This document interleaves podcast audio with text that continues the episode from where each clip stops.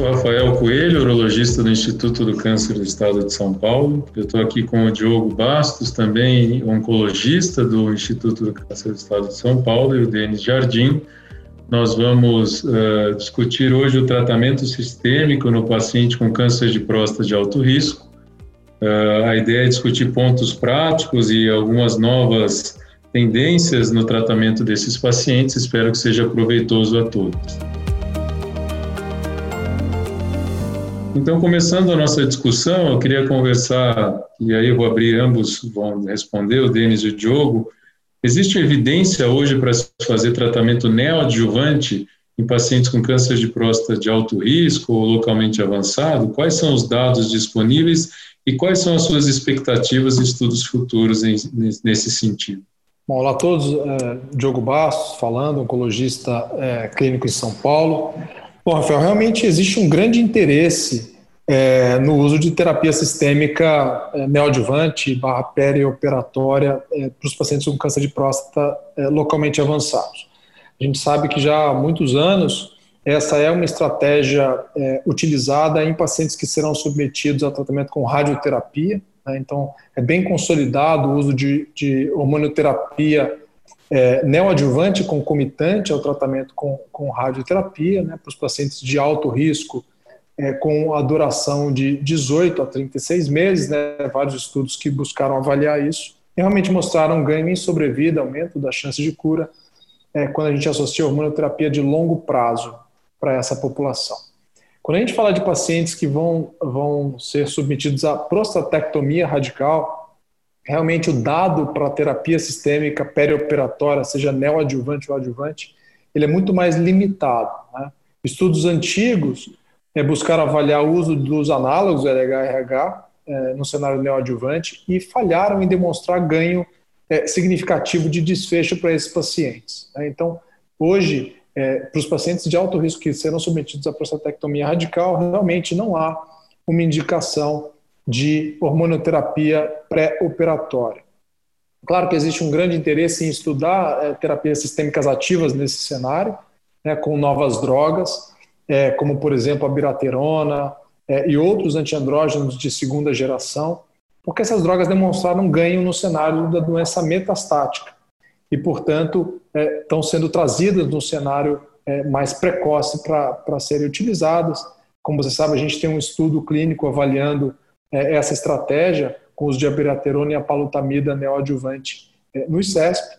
E realmente os estudos que foram feitos até agora são estudos de fase 2 que mostram que uma parcela em torno de 15 a 20% dos pacientes pode evoluir com resposta patológica completa e a gente aguarda os estudos de fase 3 que estão que estão em andamento. Então eu diria que no momento a gente não tem dado para nenhum tipo de tratamento sistêmico neoadjuvante, é, mas no futuro é, essa realidade pode mudar. Legal, eu concordo, acho que foi muito bem colocado pelo Diogo. Quando a gente olha ali esse contraponto, né, até um, algo relativamente paradoxal, porque na associação com radioterapia para paciente com doença localizada de alto risco, tem pelo menos dois grandes estudos randomizados que mostram ganho. E isso não é aparente com a outra modalidade de tratamento local, a prostatectomia radical. Uh, bloqueio hormonal sozinho, com agonista é, principalmente, trouxe ali ganhos de desfechos patológicos, mas sem ganhos ali a longo prazo em desfechos é, duros, né, sobrevida livre de doença, metástase. Por isso ele não é recomendado em guideline. Né. Tem um estudo em andamento GTUG 20, com ali 24 meses da leuprorelina, que a gente espera se isso vai mudar um pouco o paradigma. Eu, eu acredito que seja pouco provável, né? Que eu acho interessante ali nesses estudos neoadjuvantes, e, e ali a gente observa que os principais grupos ali que estão investindo em estudos nessa linha, tanto o grupo do Dana Farber quanto do M. Anderson, que viu apresentações na ASCO desse ano com as combinações ADT mais um antiandrógeno, podia ser é, a biraterona ou a palutamida, ADT mais dois antiandrógenos. E o que deu para entender nesses pequenos estudos de fase 2 é que intensificar com mais de um antiandrógeno não trouxe benefício em termos de desfechos patológicos. Então, a grande pergunta que ainda resta SADT mais um antiandrógeno vai mudar um paradigma da neoadjuvância. E aí tem um estudo, talvez o estudo mais definitivo nessa linha seja o, o Proteus, né, que vai trazer essa resposta a longo prazo. Mas o que é interessante que esse estudo vai trazer de informação, primeiro é validar se o desfecho patológico, resposta patológica, vai se correlacionar com o desfecho sobrevida livre de metástase, que sobrevida livre de metástase aparentemente é um desfecho importante para essa população e segundo, se fazer a neoadjuvância uh, vai trazer algum benefício nesses desfechos. O, que eu chamo a atenção nesse estudo é que o braço controle dele é com ADT sozinho, que como a gente viu não é um padrão de tratamento. Então ainda assim, eu acho que mesmo que o estudo responda essas importantes perguntas, ainda vão sobrar algumas dúvidas residuais em relação a, por exemplo, prostatectomia sozinha, né? Eu concordo, não entendo muito bem porque o braço controle do Proteus realmente traz um tratamento que não é o padrão. Então a gente tem um estudo randomizado que não tem o tratamento padrão que é o segmento uh, é difícil de entender porque foi feito um desenho nesse sentido. Mas seguindo nessa mesma linha de discussão, qual é a opinião de vocês em relação à quimioterapia neoadjuvante? A gente sabe que foi recentemente apresentado dados atualizados do estudo Alliance, né, que tem como investigador principal James Easton, é um estudo multicêntrico, um estudo com desfechos, com resultados um tanto quanto controversos, né, e eu queria entender qual foi a leitura de vocês desse estudo e se vocês acham que tem algum paciente que eventualmente é candidato a quimioterapia neoadjuvante antes de uma prostatectomia radical. Legal, queria até ouvir os comentários do Diogo, mas aproveitando o gancho, Rafael, lembrar quem está quem tá ouvindo o podcast que a gente tem um episódio no site do Oncologia Prática das reuniões multidisciplinares que a gente discutiu mais a fundo, né, o estudo do COL-GB, o 90-230, então foi um dos artigos do mês, então já é uma emenda convidando os colegas, quem não participou, está lá esse episódio para ver. E aí, Diogo, o que, que você acha? Bom, assim, a minha opinião é, bem direta é que é, realmente não tem evidência suficiente para a gente indicar quimioterapia neoadjuvante é, em pacientes com doença localmente avançada. Né? Então, como a gente discutiu é, em bastante detalhe nesse episódio, né, quer dizer, a gente apresentou os dados do estudo e fomos mais a fundo, aqui a gente não vai ter tempo de tão a fundo. É, o estudo ele, ele demonstrou uma diferença numérica favorecendo é, o braço de quimioterapia, é, mas lembrar que é, houve alguns eventos não relacionados a câncer de próstata. E isso acabou confundindo um pouco a análise estatística. Então, a minha impressão é que realmente não há um ganho significativo com os de quimioterapia neoadjuvante. É, eu discutiria que é, em pacientes linfonodo positivo, né, paciente com linfonodo clínico positivo, é uma população é, que ainda está em aberto se intensificação de tratamento sistêmico é, neoadjuvante é, à cirurgia ou à é, radioterapia não poderia trazer um benefício adicional, já que é uma população de muito alto risco. Né? Mas, ah, na minha opinião, a gente ainda não tem nível 1 de evidência para justificar de forma clara é, o uso de é, docetaxel neoadjuvante.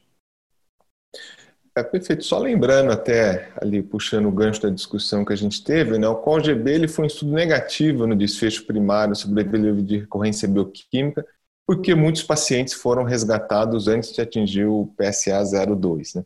Então assim, não, é um estudo que acabou não trazendo essa resposta, então não, não faria sentido considerar quimioterapia, mas ao mesmo tempo o COGB dá a ideia que pode haver populações que se beneficiaram dessa associação. A gente olha os desfechos sobre vida livre de evento, ou mesmo sobre vida livre de metástase, realmente existe uma tendência. Mas fica claro ali que não é para todos. O que eu sempre penso é que assim, neoadjuvância, como ela é feita, como ela é proposta nos estudos, ela engloba principalmente pacientes ressecáveis, né? A gente tem que lembrar, sempre fazer essa diferenciação. São pacientes que eram candidatos à cirurgia logo de cara. Então, para esses pacientes, a evidência é muito baixa que quimioterapia vai ajudar. Lembrando que a gente tem outros estudos, como o SPCG12, que foi negativo ali também com o uso do Ostaxel, tem outros estudos em andamento. Então, de uma maneira geral, talvez esses pacientes no futuro, sendo melhor estratificados com uma assinatura molecular, a gente possa encontrar um ou outro paciente que se beneficie. Mas aí a gente tem um outro espectro da curva que não entra exatamente nesse, nesse grupo neoadjuvante, é como o Diogo mencionou, aqueles pacientes com doença localmente avançada, um linfonodo bulk, esses pacientes é controverso, inclusive, qual é a modalidade de tratamento primário a ser adotado. E aí eu acho que até extrapola um pouco o conceito de neoadjuvância, a gente entra naquela situação de melhor terapia sistêmica e, num segundo momento, consolidar. Então, talvez ali um paciente com uma doença mais extensa, um glisson mais alto, algum componente uh, anaplásico, faça sentido não adotar o conceito neoadjuvância, mas um tratamento sistêmico que pode incluir quimioterapia e, eventualmente, naqueles respondedores, considerar uma terapia local. Ótimo. Queria então finalizar esse episódio com uma pergunta. Então, quando esses pacientes são é, elegíveis a fazer radioquimioterapia como tratamento primário e não cirurgia, um câncer de próstata de alto risco, existe uma confusão. A gente começa o hormônio junto com a radioterapia, tem que fazer alguns meses de hormônio depois da rádio. Se for fazer isso, quantos meses de hormônio se faz antes de iniciar a radioterapia? Acho que é uma grande confusão. Eu queria ouvir a opinião de vocês uh, e também aí em relação ao tempo de hormônio, vamos tentar fazer isso de uma maneira concisa, é qual que é a diferença? Quanto tempo antes a gente tem que fazer o bloqueio hormonal antes de iniciar a rádio, ao mesmo tempo? E quanto tempo de bloqueio hormonal esses pacientes precisam, uh, na, na, ideia de vocês? Se pode ser três anos, 18 meses, qual é o conceito atual? Bom, Rafael, então em relação à hormonioterapia, normalmente se inicia a hormonioterapia e aguarda um a dois meses para iniciar a radioterapia. Acredito que o mais importante é que o paciente inicie a radioterapia é, estando com, castrado com níveis de castração de testosterona. E na prática, então, a maior parte dos estudos é, iniciava a hormonioterapia e iniciava a radioterapia em torno de dois meses após. Né? Em relação à duração é, do tratamento, eu normalmente indico 18 a 24 meses, né? eu, eu não indico 36 meses de rotina para essa população. Lembrando que houve um estudo que comparou a DT por 18 versus 36 meses. Era um estudo que tentava demonstrar superioridade de 36 meses. Ele não demonstrou essa superioridade é, e, na prática, ele acabou demonstrando dados é, muito semelhantes de desfecho, comparando 18 versus 36 meses. Lembrando que não foi um estudo desenhado para não inferioridade. Então, na prática, eu acabo recomendando 24 meses é, de, de duração de tratamento mas em pacientes que tenham dificuldade com eventos adversos, eu considero interromper antes, caso a tolerância não esteja sendo adequada. É, tô totalmente de acordo. Eu geralmente faço 18 a 24 meses também. Algumas situações já com 18 meses eu tenho ficado muito tranquilo em interromper esse tratamento quando feito com a radioterapia. E ali, só complementar em relação ao tempo também, Rafael, a gente na última, no último evento de setembro, né, agora a gente discutiu o tempo do hormônio em relação ao início de radioterapia, lembrando ali que foi uma análise do National Cancer Database, então a gente tem estudos randomizados que mostram que concomitância versus neoadjuvância, desfecho é o mesmo em relação ao bloqueio hormonal e radioterapia. Nesses estudos mais recentes, realmente dentro dos primeiros seis meses do início de bloqueio androgênico, não houve diferença se a radioterapia foi iniciada com dois meses, com quatro meses ou com seis. Então, na prática, como a gente pretende terminar o hormônio logo, eu tenho ali esperado dois meses, mas nesse, nesse período de pandemia eu acho que foi aceitável ali se o paciente atrasasse um pouco mais o início da radioterapia, sim. Bom, eu queria agradecer a, a participação do jogo do Denis. Acho que foi um, um, episódio muito proveitoso, bastante prático. E, e, queria convidar todos a participar dos nossos programas mensais aí de, de discussão de casos e também dos nossos podcasts. Muito obrigado.